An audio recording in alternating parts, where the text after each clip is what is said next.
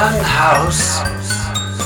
In this episode, Myles interviews three of the four members of Hamscholar, Los Angeles' only and thus best known Free-Space Music band. Stick around for a review of Midsommar, with film influencer and confirmed nose picker Bonnie Wright.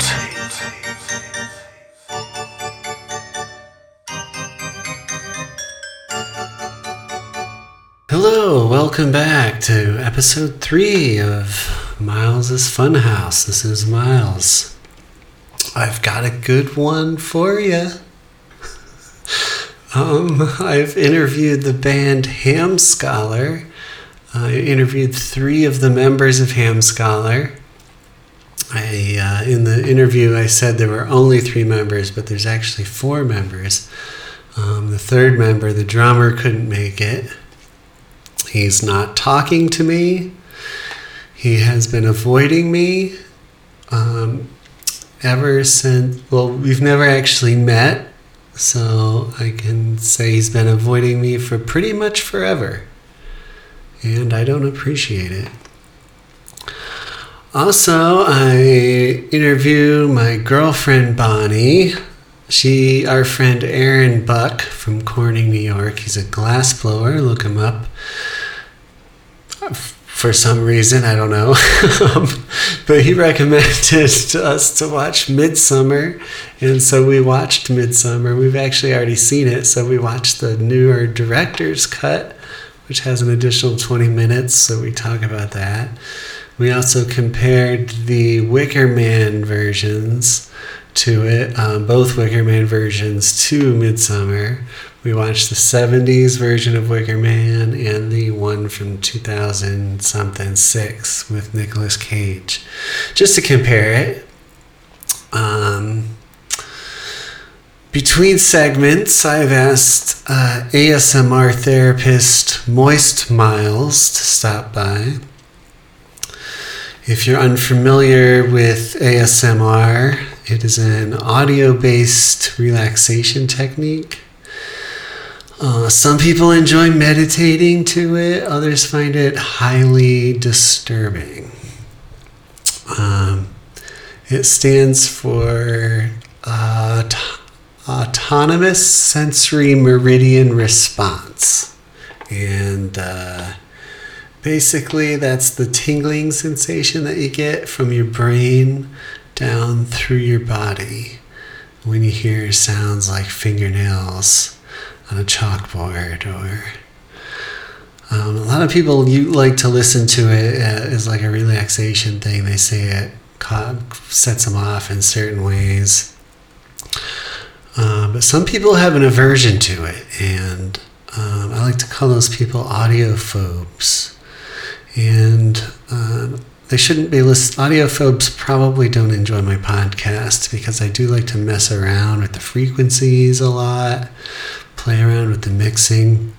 So I've asked Moist Myles to come by because he is an A S M R therapist who specifically practices audiophobe conversion therapy. Now, I know there's no science to back it up, but I think he's going to prove it on the air today. So Uh, if you don't like the sounds of, say, like crinkling paper or other people eating or the word moist, then try out Moist Myles's audiophobe conversion therapy session. It's between interviews on this show. Ladies and gentlemen, Hamscholar.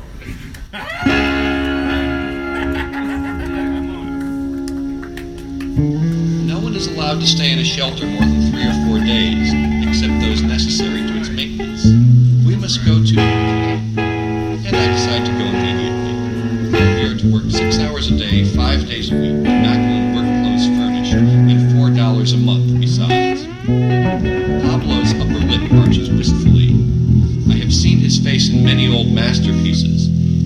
oval of a mandolin. He's from Kentucky.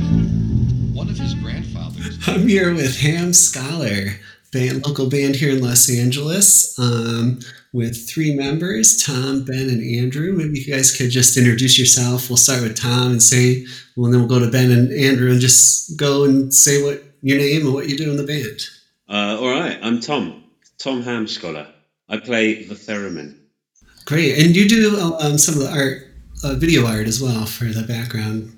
Oh, right? Do you, is that you do that? Uh, I've done a bit, but we, I mean, we all piss around and do a bit of this and a bit of that. Uh, the last, I think the last one actually, Andy did. Andy made, Andy made a nice video. Some, some, some oh, awesome! Made. Yeah, but we, yeah, you know. How about you, Ben? You play the sax? Ah, uh, yes, yes, yeah. So, uh, yeah, my name's Ben. Uh, Ben Hamscholar. Uh, and, uh, I play the, I play the saxophone and uh, sometimes guitar, but not very often, and sometimes harmonica, but also not very often. Mostly sax. All right, great. And Andy's on guitar. Yeah, I'm, uh, my name's Andrew, Andrew Hamscholar, or Andy Hamscholar, if, if you're Andrew. And uh, guitar. Uh, I've done a bit of bass and drums, and sometimes I incidentally play theremin when I walk by it. So what's your guys' origin story? How did you find each other? Where'd you, like, uh, just uh, any anyone can talk. Just whatever your, tell me how you found each other, what your thinking oh. is, and your inspiration to, to get was, together and actually play. Ooh, was, I feel like I feel like Andy has to start that one off. It was Clown Motel Massacre. That's the reason it began. Uh, Clown Motel Massacre. Way back in twenty sixteen, when Tom was called on to direct a micro-budge slasher movie called Clown Motel Massacre, and he was good enough to get me involved. So I performed in the movie, I made some props, and then when it was just rough cuts, we decided to record a soundtrack at Tom's old cabin up in Fraser. So we spent a weekend laying down a lot of uh, material, and then I edited it down to some serviceable uh, soundtracks, either either ambient noise or um, some sort of melodies or just bizarre um, mm-hmm. sounds that you, when you would explore the the villain's lair, spoiler alert, or anything else. So we did that. We already knew we would enjoy playing music together, so we did that, and then it took another year or more before Hamscholar gel, but I've been playing a little with Tom, and I've been playing a little with Ben, and I've been playing a little with Greg, who is a Hamscholar emeritus. Um, and then we all got together, and that's how Hamscholar was officially born. That's great. And you you play, um, you do live shows. I've seen you guys live a couple times behind uh, the bookstore. And what's the story there? Do you know the owner, or do you, how'd you get that space? It seems very good for your sound and just your visuals. You can project on the wall back there. It's outdoors. It's a really great experience out there. Yeah, it's kind of our kind of our home base, you know. Uh, I I had actually never been to that amazing to Sideshow before I started playing with these guys. Uh, such an amazing shop, but I guess, yeah, but I feel like Tom should talk about it because Tom's known Tony, the owner, for a really long time. Uh, yeah, Tony um, is a bit of a, a sort of secret L A institution. He's had this this fantastic secondhand bookstore for years and years now. It used to be on the west side, uh, now it's mid-city, and it's really, you know, apart from the space, it's one of the best secondhand bookstores I know anywhere. But it has this great patio, and we, um, I hooked up with him through a, a friend and started showing movies. Uh, and I was like, hey, can we come and play?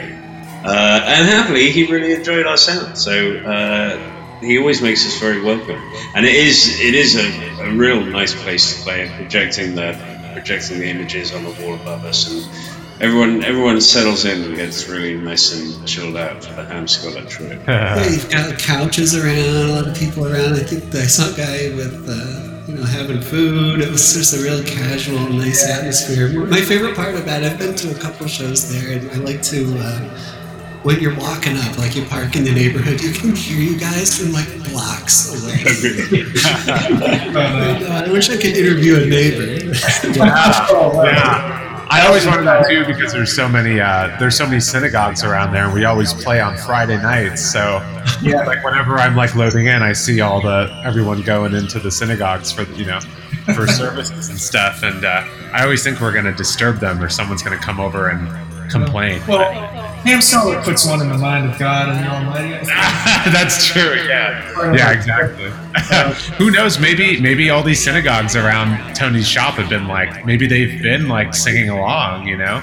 I swear, I bet you like once a month they're like, okay, there it is, this un- this unknown source of sound coming from yeah. the center of their village. we just we just won't we just won't tell them that the band name is Hamscholar because it's not a very kosher. No, it's not kosher. It's not a very kosher title. I'm worried about that. yeah, yeah, we'll change it to like, ooh, maybe we'll change it to Lamb Scholar or Lamb Scholar, Lamb oh, Scholar, Ram Scholar, Ram Scholar. Yeah, God will provide the Ram Scholar. I think a crossover album title like that. So, what do you guys consider your genre um, when you're playing, or do you think you think of it as a genre? Yeah, we um, make free space music. That's absolutely yes. Music. Yeah, that's it. It's there's there is a lot fill, of jazz. You fill the space with frequency. Yeah, well, Ben brings a Ben, ben brings a, a real nice jazz vibe with his horn, uh, but it, mm-hmm. you, it's not jazz we make. Uh, apart from in the broadest mm-hmm. sense of improvisational, exploratory music. So yeah, free space mm-hmm. music is what it is, because it's free, and the idea is, you know, it is meant to be kind of a trip. Man. You know, you're meant to you're meant to let yeah. music take you away. Yeah. It really does too. It really does. It's a very, you know, it's just otherworldly, and with the music, with the projections that happen, and hopefully I can put some video up on the site yeah. with the mountain so you can see yeah, some of it. Sure. It's like I took a video of the last show I went to. Man, I was just it's just such a great vibe. Just coming through the little alleyway while you're walking through the bookstore, and you can hear you guys coming through, and you get out there and you're just jamming away. Yeah. Andy's face is covered in gold glitter. You don't know what's gonna happen. I saw, I saw Yeah, when I got there, there was a, the seat in front of me was occupied by a dog, and he was, yes. the dog was transfixed with the parrot. He loved it. He could not. His little ears. And I got some video of him just because his little ear, he was he was like angling his ears right towards the therapy. He just couldn't get enough of it. Do you know this dog? Is he a big fan? I. Can't place the dog at the top of my head. Is anyone else? Is this dog ringing a bell? No. Yeah, this is not ringing a bell. I remember it being a dog. Well, I remember a stuffed dog. Yeah. That's why he was transfixed. He was stuffed. Yeah. I don't remember a regular dog though. I think I do remember a regular dog. Yeah, please.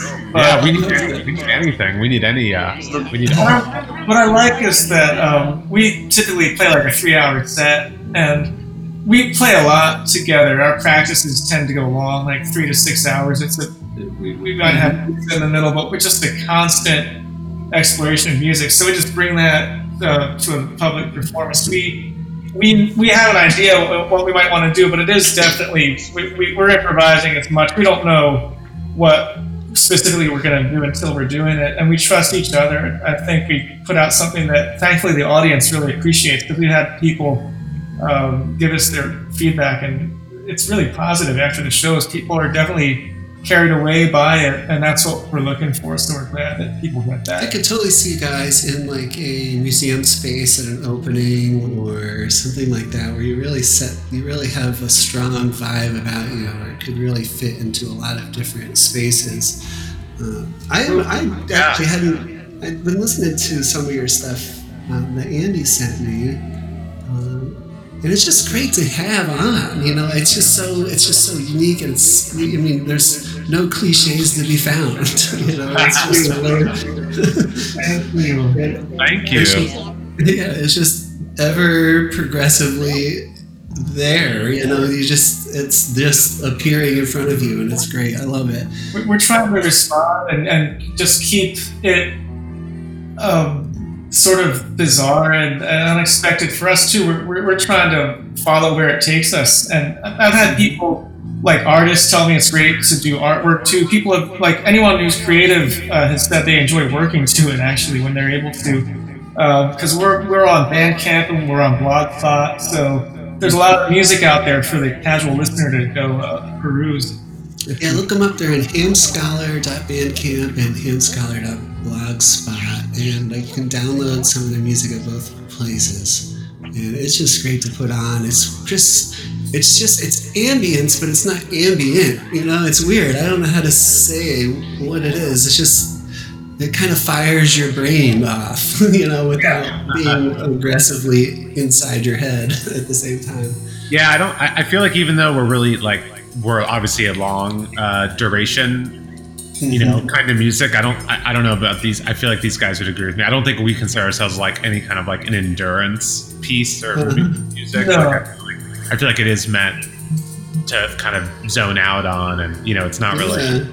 Even though it's not ambient music, it is supposed to be kind of meditative, not like, uh, you know, uh-huh. difficult. Uh, it moves. It moves you in a lot of ways. Like you, you, it, you do zone out a lot, and yeah. it, as an audience member, and it's great. And it, but at times, you, there's these pieces that just get where it just comes together and starts to gel, and you can see the smiles on your guys' faces lighting up when you know it's happening.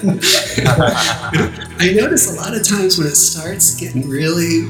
You start picking up the power a lot. That's when you, it's almost kind of like you're bringing it to an end. It's like you, you culminate in a lot of your songs to like this, I don't know, it's this creative energy just kind of comes and comes and comes and just culminates. And then you get this kind of excitement towards the end of your songs that, I mean, not, the end could be another five, ten minutes, but. Yeah, you know.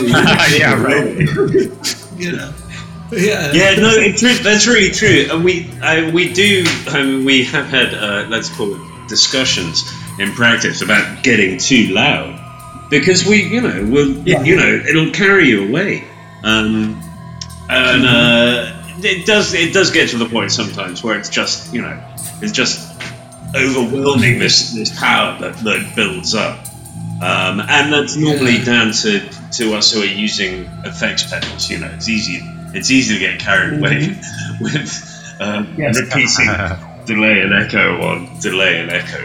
Um, but you know, that's not. It's it's something where it's it's easy to do too much of, but it's certainly not something to avoid. You know, we try. We, we've got a there are a lot of sounds we can make, and I you know one thing I like about Hamscholar is that you know there's kind of there's always new sounds. Um, there's no. We're, that's part of what, what it's about. Like we don't have songs. We don't, you know, we don't have a set list or play the same thing at times. It's always, um, you know, yeah. it's it's always a it's always it is always an exploration. That's that's kind of that's kind of the point of Hamscholar. Dude, what are your inspira- What inspirations do you have from artists or other musicians um, out there, if any, that influence the sound? Ooh. I feel like we have a lot of share. You know, it's interesting. I think we have between the three of us, you know. I feel like, you know, we, we definitely have a lot of shared uh, shared influences, but then there's also influences that we all have a little separate from each other. Yeah, and then you try and make this in a fucking death metal. Ah, yes. Yeah. I guess I'm the only one. I'm the only one who loves uh, extreme metal, but, uh, well, Andy likes some of it. That's actually I, I kind do. of how Andy and I started hanging out, was Andy coming up to me at work, talking to me about going to a Sun concert. Yes. And, uh, uh-huh. uh, I don't remember if, yeah, but I can't remember, Andy, if you if you had heard me, we had talked about music before then, but I remember this one time in the the staff kitchen. Yeah. We were like, are you going to that Sun show at the Echoplex? And I was like, hell yeah, I already got a ticket. And that, I hadn't, you guys taught me about Sun. I hadn't heard about him until you guys were talking about it. And Bonnie went with you to one of the yeah, shows. Yeah, I think that was the second. She loved it. I'm so jealous I couldn't go. I had a show that night myself, I think, but I, I loved it. It was so They're good. pretty awesome. I've been listening to them on Bandcamp since, since then, and I'm so jealous I don't get to see them. Well, they'll, they'll play again, so you'll have another opportunity. I feel like with the three of us, I feel like some of the stuff we end up talking about the most is like, um, well, definitely like some of the noise rock, like Melvins kind of stuff. Actually, Tom, I don't even, are you a big like Melvins person? Like, no, not really. Uh, I don't care either way. Okay, let me let me take it back. Andy and I like talking about that stuff, uh, but uh, but I feel like I feel like Krautrock. I feel like Krautrock is a big, like we all are huge Krautrock fans. Uh, I was gonna. Yeah, I definitely for, for me particularly. I mean, I don't don't really have any theremin inspirations because uh, unfortunately, not many people play the theremin. Um, Especially not mm-hmm. the way I do it, because I'm so special. Um, but definitely one of definitely one of the inspirations is things like the, the Cosmic Jokers and the and the Cosmoshow and the the Krautrock spectrum. Uh, for me, it's definitely it's definitely that, and the kind of the, the more spacey, uh, free uh, jazz guys. Um, you know, most obviously like some. Mm-hmm. But even even when you're you're talking about your, your classic free jazz of the, the late Train and, and Pharoah Sanders, this kind of, you know, uh, reaching for like another, you know, transcendence to another dimension kind of thing. What you said earlier about playing uh, art spaces like museums and galleries, we're definitely into that, and that's one of the things we're exploring. Oh, um, yeah, we another one is we were that, and bar mitzvahs. Oh, bar mitzvahs, yeah, definitely. Maybe at the synagogue next door to Sideshow. That's maybe that's how we'll... we were we were gonna do our first Bay Area show last weekend too, but that also had to get postponed indefinitely for understandable reason. Mm-hmm. Uh, and we are still hoping to play a uh, independent music festival in Bozeman, Montana this summer, but this is all up in the air right now, depending on when the world gets back to normal. But when we have details on that, we'll be yeah. telling everybody. Believe me. Uh, and field trip to Bozeman if it happens. So, are you guys aware of any music that is out there that's similar, or any kind of vibe that that you've come across and that is somehow similar to what you're doing? Ooh. Well, uh, not that you want to talk about your competition. No. Oh no. No, we're amazing. But I mean, there's all kinds of like trance and industrial. Uh, the late great Psychic T V, who I was happy enough to see with Corning in Glendale again just a few years ago. Well, that was and, that was a hell of a good game. Uh, that was amazing. They were as fun and fresh as they ever have been. And uh, who is this? What Psychic T V? Um, they're oh, they're phenomenal at all periods. Uh, I would definitely look them up. Yeah, Throb, Throbbing Gristle, Psychic T V. Yeah. That's another shared yeah, three of us. Yeah, uh, I definitely, I mean, I I definitely looked into the sense of experiment, and also, uh, you know, anything, anything can be music. that's yeah. that's definitely part of what we do. Uh, we use, we've been using quite a lot of, um, it's not samples, but uh, pre-recorded snippets and things. Uh, Andy's got, if we have one song actually, it's not got a name, but built around some recording Andy made at uh, Daytona. Which is fantastic. Oh yeah, uh, and blends it blends in beautifully with, with the noises that we make. And I I play various things uh, through one of my little outputs, and uh, you know, just a lot of spoken word. I like I like having people reading poetry over our music. Um, but yeah, but th- that's part of generally, you know, like anything anything can be harnessed to the cause of the of the Hamscholar trip. Yeah, I was thinking about how, um, well, you were just talking about uh, where did this come from? Anyways, I play the saxophone through a lot of uh, uh, effects pedals, which mm-hmm. has been awesome. To, it's something I've always wanted to kind of hone in on. Yeah, I don't think I've ever even seen it really done before like that. Uh, uh, yeah, I've, I've seen it done before for sure, but um, but I just have always always been a personal thing I've wanted to try. But but I still feel like I, um, you know, I'm always going between. Uh, you know, kind of doing stuff where I'm not playing the sax too much and just playing with the pedals and, you know, mm-hmm. I guess you could say like making more ambient sounds, but then, you know, sort of trying to balance that and also just playing the sax, you know? Yeah, the sax, the sax in my opinion, has this has this ability when you guys are playing to come in and kind of unify things if it wants yeah. to, you know, almost like it it can be almost overpower, you know, like you're aware of the power of it, and sometimes I've noticed that. Yeah, and the theremin and the, I think, I feel like the theremin and the saxophone really, uh, you know, really have this kind of interesting, yeah, I don't know if it's something about, because it's an alto sax specifically, but uh, somehow they, they just kind of ride, but I ride above everything, and it sounds really like, you know, with Andy's really uh, textural, uh, guitar, yeah. really unique guitar playing. Uh, and it's just fun to watch. Like I recommend, um, you know, you can go online and listen to their stuff, but if you're in Los Angeles and you want a chance to go see them, you can't, there's no experience like it. I mean, I feel like I've been transported to a different time or dimension. Excellent. Yeah, that's the idea. So anyway, what do you guys, what else do you guys have going on? I know we talked about the Killer Clown movie. I don't know if Ben was involved in that, or I, I actually saw that. no, I wasn't. I wasn't. No, I didn't know these guys back then. So okay. I thought it was amazing. I want to be part of the next one. Whatever. Yes. Clown Hotel. It was Clown Hotel Massacre, and when it comes out, it's in the producer's hands. It's so never going to come out. I've seen it. I saw it at Andy's house at, the, at one point. We had different people over. We yeah, that was fun. Good. And you incorporated some of it. Yeah, that producer's doing it. He's never, he's never going to release it. He's sitting on it and thinking about it. It's not, I don't know why we bothered with it. I did make a videos for those uh, those songs that we recorded. So those music videos are on YouTube.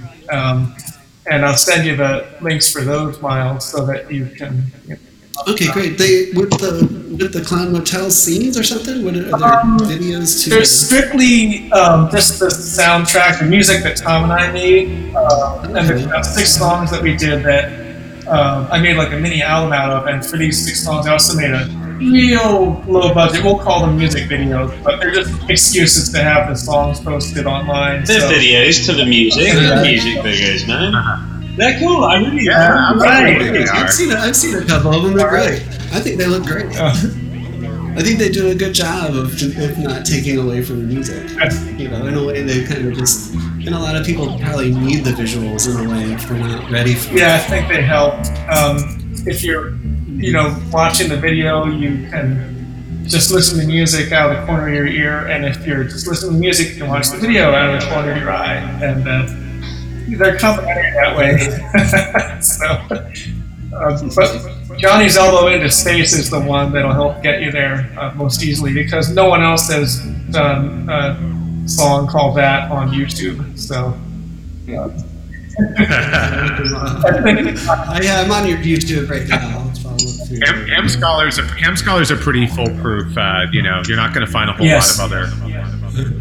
Well, at least on Google. I guess I haven't searched YouTube Hamscholar. If I other you stuff guys came right up. Yeah, yeah, yeah we locked down that name. That's one of the many good things about the names that no one else has uh, bothered to deploy it yet. so, uh, yeah. But people really, people really catch on with the name. I don't know. Not that a name really matters in the end, but you know, bands. But like, it's funny. People really. Uh, You want to know more. You're just you're like, what? What is it? Yeah. Well, it's yeah. appealing, doesn't it? Um, so uh, we we've joked about doing we well half joke jokingly talked about trying to do a do a Clown Motel. Oh yeah, yeah, yeah, yeah. And have people, have people carry it out at the Clown Motel. The Clown Motel in beautiful Tonopah, Nevada, which uh, it's a town of like two thousand out there in central Nevada, and the reason it exists seems to be. It's exactly halfway between Vegas and Reno, in the middle of a desert. There ain't nothing else around. Well, it used to be a mining town. All of the towns around there are yeah. old mining towns, but, but the area was mined yes. out, I think, near the start of the last century. So it's half a ghost town, yeah. and, th- and the other towns around there are, are all like half ghost towns, all complete ghost towns, with names like quartz and quartzite and topaz and things. Um, I don't know where the name Tonopah comes from. Uh, but it's yeah, it's really weird. Half of half of Bandy. Yeah, yeah. This is a real motel that they filmed the movie in. Yeah. It's a clown-themed motel. Where they filmed. Worked for a week. We lived there and worked there and took it over. We were about twenty to thirty percent of the, the full population of this motel for about a week, and uh, it was it was fun. It was a wild. Uh, it was a good week. Um, yeah. It was a distraction for the permanent residents. Uh, yeah. Because there are some people who live full time at the Clown Motel. Oh, yeah, yeah. Um, I should I should mention that one of the what I mean it's bizarre enough there is a Clown Motel. What's really bizarre is whoever built this motel decided to build it next to a graveyard. Yeah. There is a there's a graveyard dating from about nineteen hundred, or the late nineteenth century, literally right right next to the motel. Yeah. Um, and that's, yeah. There's a diner I go to in Philly that's got a, it's in a it's a diner basically inside of a a cemetery. It's so bizarre. Oh, uh, wow, I've never heard of that. Yeah, it's, when they, we played early, we'll stop in about diner. Yeah, what's but, the name of it? I just went there last time I was there. I used to live near it, and it's it's there, it's surrounded by a cemetery, but it's like fenced off around the back, so you don't feel like you're in it, but you're surrounded by a cemetery. Uh, wow. But it, it, it's a boxcar diner. It's just a boxcar diner back in there. Bob's? Bob's Diner? Yeah, yeah, I think it is Bob's. Yeah, they filmed a couple movies there. All right. It's on the edge of a church and cemetery, it says, apparently. Yeah, it's at, I think it's uh, in Roxborough. Yeah, that's where I used to live in yeah, Roxborough. Yeah, that's it. Yeah. Wow, Bob's Diner. My grandma used to refuse to go there because she thought the water came from the graves. Okay. This, this ham sandwich has notes of formaldehyde. But what's the thing? Yeah, right. You know, you know, the mortician is the head chef. You know. So what's the special today? I'm into that, man. That sounds great. That sounds like a Cannibal Corpse lyric that I would uh, get really into. Maybe we'll put a set at Bob's Diner. Hey, Bob's Diner, if you're listening, once the world gets back to normal, we'll be happy to hit you on East Coast corn whenever that happens. They'd have to clear out the entire diner of tables to let you fit in there. The audience would sit outside and watch you perform inside. You'll be dining out fresco today. Everyone yeah. can sit in the cemetery and we can play through the open windows of Bob's Diner. Yeah. Oh, good. Big, big, I feel a plan coming on. uh, you know, I was going to say the Bozeman Music Fest. So it's funny. I was so our so my two friends that are that are putting it on. It's funny. I I asked one of them about it, and he was like, yeah, I don't think we're gonna do, you know, it just seems too uncertain. And then, but then I talked to the other one, and he was like, oh yeah, it's still happening.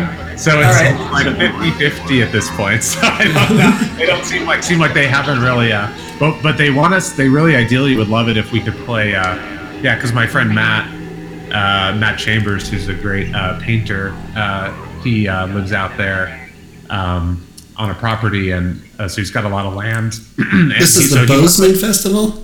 Yeah, in Montana uh, okay. in July, hopefully, fingers crossed. But mm-hmm. uh, but uh, yeah, they really want us to play outside in the woods if we can make it happen. I don't know how it's going to work. Yeah. The okay. generator. Should I tell you how the name Hamscholar came to be before you go? Oh, yeah, yeah, yeah, for sure. Um, the, the origin of the name Hamscholar, honestly, it was a failed attempt at a pet name for my wife because I always kind of make up nonsense terms, and sometimes they stick, like, because, you know, sweetie and honey and baby cakes, those are all so standard, but they're like, hey, Poopadoo, hey, Sugar Marie. And I'll just throw out a name, and if she likes, she'll, she'll kind of look and, like, curse her lips and go, okay. And if she doesn't like it, she'll go, no. And hand songs, when I just tossed out, they just came to me, like, three syllables that seemed to go well together. I said, hey, hand song, what's up? And she looked at me and said, no. And I said, what do you mean? Hamscholar, that's pretty good. Huh? She goes, no. I'm like, well, I use it somewhere. So, um. I think there's a general rule for nicknames for your significant other. Ham shouldn't be in that's part of it. You know, I, I, it was from the id. It was unscreened, and you're probably right. But I've said it before I thought it. But I'm glad you got used to it. But Hamscholar is a lover to all of us, so I think it's great. Well, thanks a lot for coming by the Funhouse today, guys. I enjoyed uh, having you. That, that, that. Hopefully yeah, we can get you so coming. Hopefully when we're not in a uh, world where we're apart, maybe we can do some with you guys playing some live. Yes, yes, yes. Yeah, that would be amazing. That would be amazing. Come back to that. Yeah, that'd be awesome. All right, thanks a lot. We'll talk to you soon. Talk to you soon. Okay, cool. Thank you. Yep. Thanks, Miles. Yeah, thank you. Thank you. Thank you.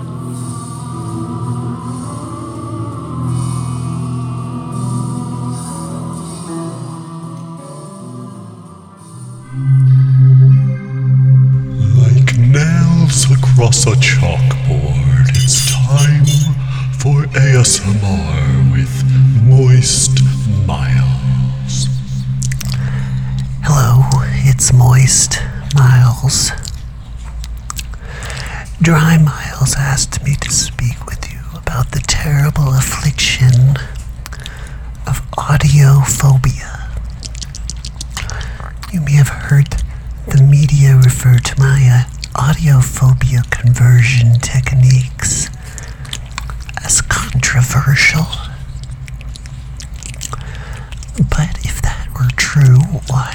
people are still paying me to do it. If you haven't heard of me, welcome. I like you best. So many people that know me end up leaving asshole comments on my Facebook about how I'm anti-science. Well, James, I'd rather be anti-science than an asshole on Facebook trying to, quote, save others from idiots like Moist Myles. So anyway, over the next couple of minutes, I will be reading a series of words and phrases, as well as creating sounds, some of which will cause you to wince. The wincing is part of it. Just to put up with it, you pansy.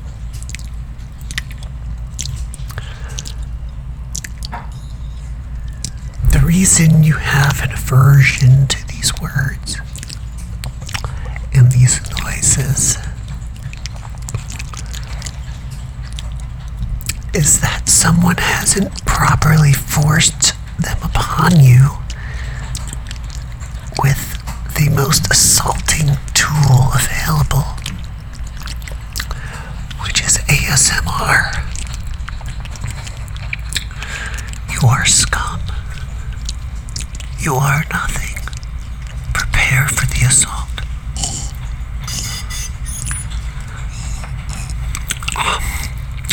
I am feeling very moist today. I am feeling very sticky. It's so damp. Is the damp moisture or is the moisture dampness? I'm moist. I am. I could gargle the moisture. Gargle the mucus. I could gargle. Let me gargle this. I will gargle.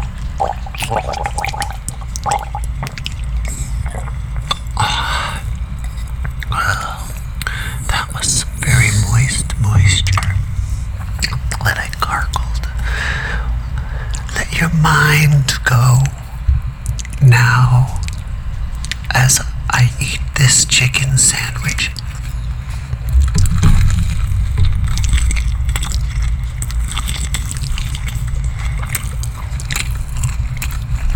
so it's very moist. I think you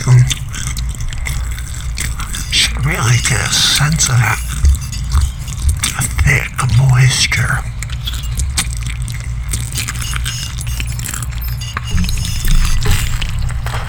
Oh. It's hard to believe, but there is a ve- vegan chicken patty. Very moist. Very damp for a vegan chicken patty. Okay, well, that is the end of this. Clean my teeth.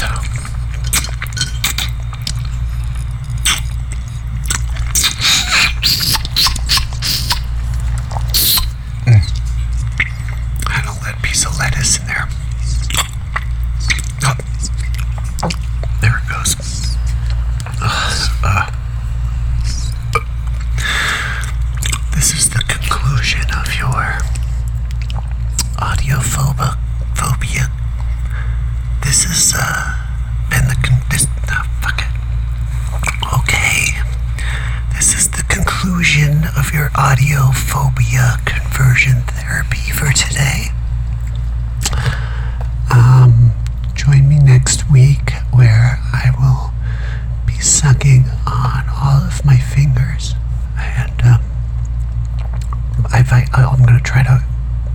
reach out and get my toes, but I'm not going to make any promises if I'm going to be able to get there yet for next week. Okay. Thanks for joining me.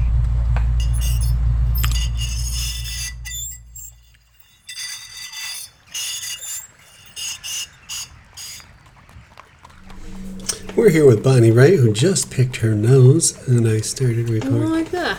No, that was a pick. A scratch.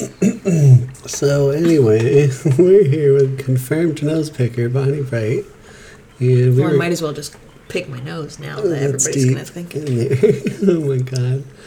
And our costumes are provided by Shawna Leonard, uh, our friend from home. Mm-hmm. Um, she sent me a new. She made both both masks. Mine is Z Z Top themed, and mine is a traditional whack mask. It's just wacky. Yeah, I don't know. It looks good. Mm-hmm. And, uh, thank you, Shawna. Yeah, thanks, Shawna. It even has the special pocket for a filter. I've been using doggy wee-wee pads. Yeah. Unused ones. Okay, so anyway, somebody asked us if uh, Bonnie would review Midsommar, the movie, and I found the director's cut version, which I guess is like an extra twenty minutes. Not that I noticed. Did you notice? I when you're already like past two hours or whatever of yeah. hair bending weirdness, yeah, another so twenty minutes didn't matter. I get that out of the way right away. The length of the movie doesn't matter to me. It's so engrossing. I, like, I don't want it to end. It's so visual. Mm-hmm. I like to watch it. It's really fun to look at. Mm-hmm. The extra twenty minutes, basically, I read about it later, um, extends the, develops the character plot points a little better. That's pretty much it. Um, but I thought, actually, I'm glad it happened, because I remember the first time I was kind of confused as to the motivations of a couple characters that like, I think... Where'd that come from? Yeah, that I think were spelled out a little better. Mm-hmm. And I think we could point them out, too, after, even, like, whatever it's been now, like, after a year, mm-hmm. whenever it came out, that watching it in, in the extended version, we were like, ooh, this one looks like new. I don't remember this at all. This yeah. makes sense. Uh-huh. This fills in some spots. Yeah, that was good. It's just a real visual movie. If you haven't seen it, there aren't really a lot of great visual thrillers that are being made these days. There's a couple independent companies trying a bit too hard. Mm-hmm. But this one, A twenty-four, is always super good. I was just saying, like, only just through repetition watching so many, I was like, wait a minute, isn't A twenty-four usually the one that's that's good? Yeah. They did Midsommar? Yeah. Oh, okay. Mm-hmm. Yeah, they do good stuff. They do a lot of independent things, too. Mm-hmm. So part of today is, too, that I think we noticed when we first watched it, it was like, isn't this like Wicker Man? So it's like, mm-hmm. we're going to be doing a triple, triple review today. Triple review? Well, we're already doing it. We watched Wicker Man, the original, um, just to see what kind of parallels and... I was kind of half paying attention, so Bonnie, I think, had more to draw from it. Mm-hmm. The one from the seventies uh, that was crazy, and I think it said rated X for nineteen seventy-three or whatever it was, just because they were just straight-up boobs the whole time. Yeah. um, and, well, straight-up full nudity, I think. I don't... I not close-ups or whatever, but it was like nineteen seventies faraway ritual...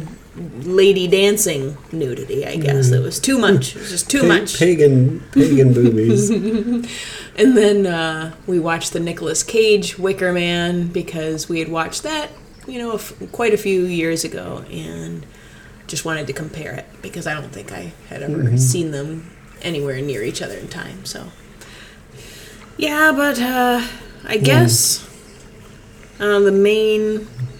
idea today was just to show how, even though I really like Midsommar, it's still kind of a ripoff uh, of so? Wicker Man. Yeah. What kind of sim- how many similarities? Well, I've got my nice list here. I've prepared. Oh my God.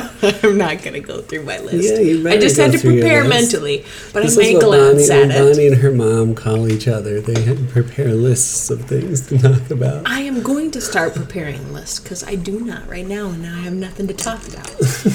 But uh, okay, so I'm not looking at my list. Not at least looking at my list. I'm looking at it. I think I'm going to hold your list. All right. Okay, so Midsommar, I don't know. I still like it better than the original Wicker Man. Let's just stop talking about the Nic- Nicolas okay. Cage Wicker Man at this point. Uh-huh. We over, you know, been it's over that now. It sucks. Uh-huh. But the first Wicker Man, even though it's awesome, I'm still going to say I like Midsommar better. But it has all the same components as the original Wicker Man. Like, you have pagan rituals that are in your face for, like, the whole movie. Like, okay, I get it, pagan, specific, pagan. Specific springtime, like, rebirth harvest ritual. Stuff, it's the same ritual. Fertility, yeah. Female, da-da-da-da, naked boobies in the original yeah. Wicker Man. But Let's then, see them boobies. And then just straight up, like, you know, girls coming of age and enticing unknowing Americans uh, into procreating, let's say, Gross. in the Midsommar uh, movie. But, like, fertility is, like, a big deal, um, just like with, I guess, ancient pagans, you know, there was, like, the whole circle of life and cycle of... Pagans are uh, the only ones that care about fertility. Uh, I guess so, yeah. And, you know... Uh, harvest and sowing your plants and whatever, and then ensuring a good harvest or whatever. So that comes through in both movies, mm-hmm. I guess. So that was kind of at the forefront in sacrifice, you know, um, animal sacrifice, human mm-hmm. sacrifice, mm-hmm. via fire in a... culminating yeah, okay. spoiler. So these are the similarities. Okay. So I feel like all the huge points, uh-huh. you know, like the core tenets of both are all the, the same. Plot points that move it along. Yeah. Yeah, um, and just everything about it being like a secluded area. You cannot remember or figure out how you even got there. Mm-hmm. You have no way to get out of there. It's more even like, if you try to leave, you can't. Yeah, but uh, I think the culminating thing in Midsommar that, I don't know if I'm supposed to leave this as an open end? Yeah, leave it as an open end. Okay, yeah. Well, I've already given away too much, right, I guess. Whatever, but I know you have. Is the protagonist. The protagonist in both Wicker Man movies is the guy who I will not say what happens to them, I guess. And then in Midsommar... He lives... Well, I, I could just say... A fine life. In Midsommar, I won't say what happens to the protagonist in Midsommar, but it's different yeah. than the Wicker Man. And if anything, it's like... I don't know. Like, totally uh, one eighty. So I don't know. But, I don't know... Uh, there's some clues throughout Midsommar about the protagonist... Mm-hmm. That I feel, I don't know, I'm just going to say it. The protagonist is like, almost like becomes like the people that she is trying to escape from mm-hmm. in that movie. And you see little hints of it throughout the movie that like she's acclimating or or that she foresees something that's about to happen. And it yeah, kind of lets it happen. Uh, even though she knows what's going on, like several mm-hmm. times, where things could be called off, and she doesn't call them off. She so just goes with the flow. She goes with the flow. Yeah, I recognize that now that you say it. Like several times in several instances. Mm-hmm. That's so, a good observation. So that's like... That might be the most insightful observation we've ever had on the show. I think we should have a sound for that. Boing, boing, boing. Um, I don't know, but, like, there were, like, other parts of both movies, too, that, like, kind of were, like, almost too cheap that Midsommar co-opted, the, like, those things and used them. Like, oh, in, you know, the original and in the Nicolas Cage, you know, Wicker Man, there's always an annual photo of the, you know... Um, the previous years. Yeah, the harvest and how well it went and whatever. And the same exact yeah. thing as in Midsommar. It's like, they didn't need to do that. Yeah, I much. mean, like, there were plenty of other reasons well, to have homage. the hairs on the back of your neck go, after something's wrong. Years, after twenty you don't need a photo. Years, it's an homage. After ten years is a ripoff. I don't know. ten to twenty, you can get away with... This was fifty. Almost fifty years. Yeah, it's an homage. Uh, But, uh, you know, or even just, like, in both movies, there's, like, oh, uh, something odd and written in a book that's really rubbing you the wrong way, and you're like, hmm, I should get out now. And the same thing is happening in Midsommar, but it's not in, like, necessarily books. You see it all over in all these flags and renderings and paintings. And yeah. uh, so anyway, so there's some more stuff that was kind of similar, but they didn't need to really mm-hmm. go so far as doing that. Kind of cheapened some of it for me. You should watch Midsommar just because it's so cool to look at. Yeah, really artful. Yeah. Artful, artistic. I like, well... Okay. I like, what's her name? Frances McPhee or Hugh or whatever her name is. Yeah.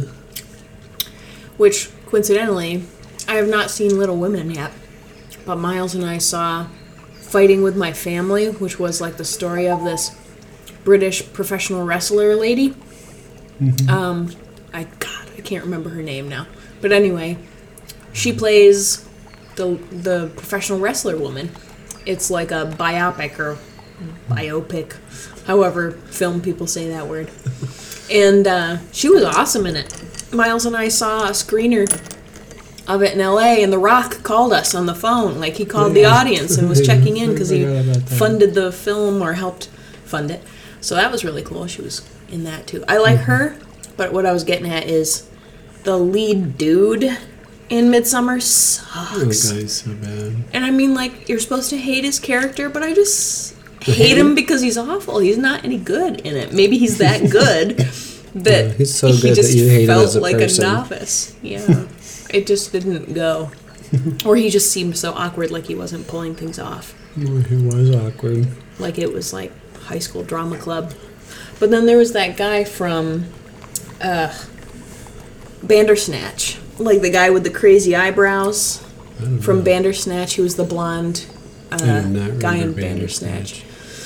In, oh, uh, Bandersnatch. Yeah. yeah. What was that? That was the Netflix thing? Yeah. God. Of um, yeah. the guy who just you looks choose nuts. Your own adventure? He plays this real uh, douchey twenty-something who vapes the entire time. Midsommar. In Midsommar. Oh, yeah. Oh, yeah, he was in Bandersnatch. Yeah, I do remember. I cannot believe you remember those. He's just so connection. Crazy looking. But anyway, that kid, he was good because you just hated him, but for reasons like he could actually pull off his character. Uh, yeah. Which oh, my was, God. He was the most annoying character. I know, he's just... He's vaping, really funny, though. Like, the whole time, like, when everybody else is just, like, so down to actual Earth. Like, these are of the Earth people. And he's all like, yo, where's the girls at? And everybody's, like, wearing traditional Nordic embroidered garb. And he's all like, yeah. Oh, my God.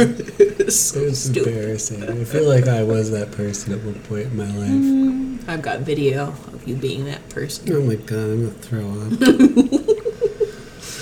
Yeah, but anyway, um, I would definitely see Midsommar if you haven't seen it yet. And really, you could see either version, regular old Midsommar or the extended one, and I think you'll like it either way. I recommend the extended one. I just got, you know, it doesn't really matter. I liked both, too. See both. I don't know. I'm like, obviously, I'm ready to fall asleep. I don't want to ruin Bonnie's great interview, so... Well, that was it. That was pretty much all the movie. Yeah, okay. Plural. The movies. Sorry, Andy. We watched uh, oh, yeah, Nicolas Cage Wicker Man without you. Well, I'm glad we didn't waste a good movie on Andy. I mean, we didn't get a good what? Movie. What? Didn't come out right. I'm glad we didn't waste a good Andy on the good uh, opportunity. What yeah, I we didn't make him watch a I've, crappy movie is what you're trying Andy to say. Andy is who I'm interviewing in this podcast. He's Hamscholar. Oh, he wouldn't right. like it if I, in the other segment within the same podcast, I'm insulting him. Sorry, Andy, you're going to learn out, learn the hard way that we watched it without you. Um, I didn't want to watch it with him because I don't like him. uh, all right, well, all comedy right. gold. All right, you ready to get going? Ready to get going. All right, I'll see ya. Bye, everybody. Bye.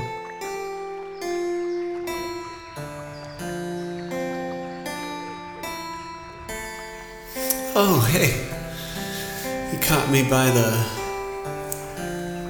Funhouse fountain. playing the funhouse harpsichord. I'd like to thank Hamscholar for taking time to talk with me today. You can look them up on Bandcamp. Um, or actually just go right to my Myles is funhouse dot com. I'll put links to some of their stuff on there. Um, thank you Aaron Buck from Corning, New York for recommending Bonnie review the film Midsommar. Aaron's a glass blower. Um, you can find out more about him and his work and his travels on Instagram at Dojo Glass. That's D O J O G L S.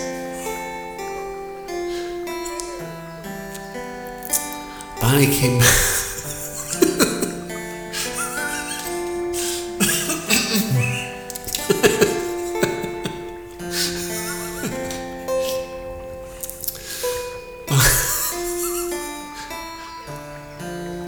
I'm glad Bonnie could stop by the funhouse today. It's uh, hard to avoid her.